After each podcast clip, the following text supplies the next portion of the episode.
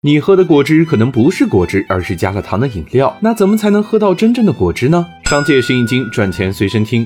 如果你在喝果汁，把瓶身转到配料表，配料第一个是果汁的，那你喝的就是真果汁。反之，如果是水的话，那你可能喝的是复原汁。要是配料表有七八个，那喝的不仅是饮料，而且大概率还不健康。如此说来，果汁中最好的当属 NFC 果汁了。配料干净，按理来说最健康，可为什么买的人却不多呢？要说原因有三点：第一是味道不好，和传统果汁比起来，NFC 果汁里没有糖和其他添加剂，口感会发涩，有时甚至发苦。本来有习惯喝果汁的人就少，味道不好，选 NFC 的人就更少了。第二是保质期短，和巴氏鲜奶一样，NFC 果汁用的也是同样的灭菌手法，这就导致了它保质期短，需要低温条件运输储存。普通果汁保质期一至两年，而 NFC 一般就十五至三十天。第三就是贵，超市货架和便利店里一瓶 NFC 果汁售价在十元左右，几乎比其他果汁和饮料贵了一倍左右，价格高也就导致了复购率低。同样的价格，大家就更爱饮料、奶茶这些味道更好的新鲜。这个最大卖点被 NFC 拿捏了，但这个更好的果汁如何带来更好的销量？你有什么好法子吗？